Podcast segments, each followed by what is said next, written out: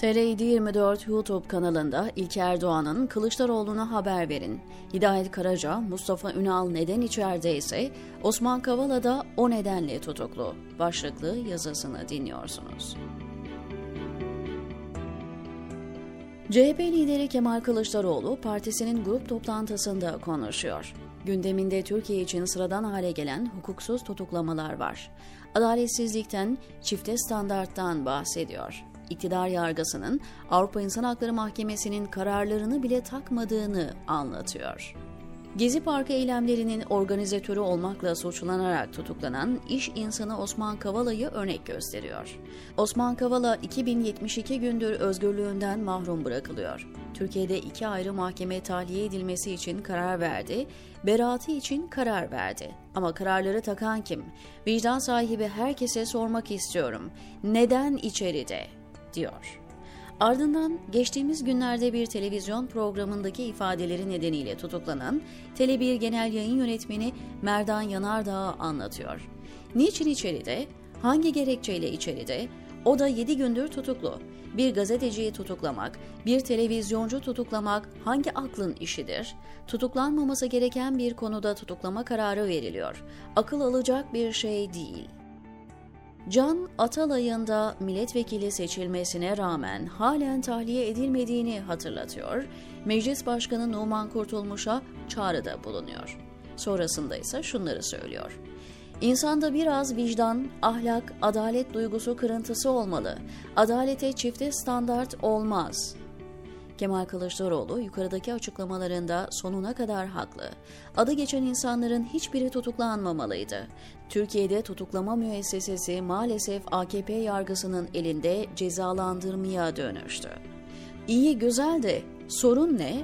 Sorun başta Kemal Kılıçdaroğlu'na olmak üzere muhalefet temsilcilerinin ikiyüzlülüğü ve gerçeklerin arkasından dolanma uyanıklığından yıllardır vazgeçmemeleri. Kemal Kılıçdaroğlu'nun Osman Kavala, Merdan Yanardağ neden tutuklu sorusuna basit bir cevap vermek mümkün. Gazeteciler Hidayet Karaca ve Mustafa Ünal neden tutukluysa Kavala ve Yanardağ da o yüzden tutuklu. Siyasi nedenlerle. Tek adam öyle istiyor.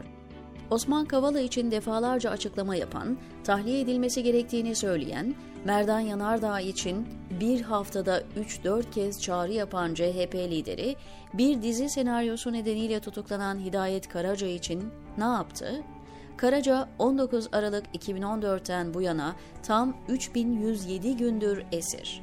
İnsanda biraz vicdan, ahlak, adalet duygusu kırıntısı olmalı. Adalete çifte standart olmaz diyor.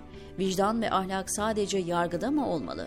Bugünün Türkiye'sinde çifte standart sadece yargının sorunu mu? Bizzat kendisinin de tanıdığı gasp edilen Zaman Gazetesi'nin eski Ankara temsilcisi Mustafa Ünal, yatarını doldurmasına rağmen tahliye edilmiyor. Denetimli serbestlik hakkı yok sayılıyor.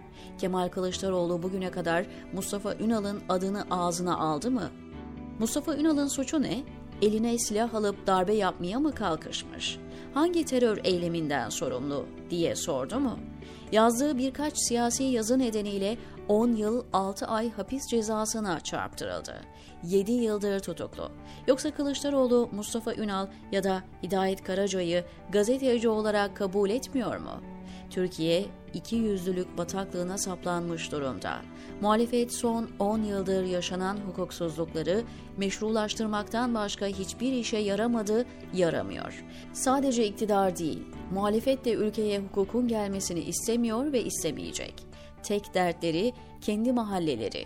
Rejim onlara dokunmadığı sürece hiçbir sorun yok.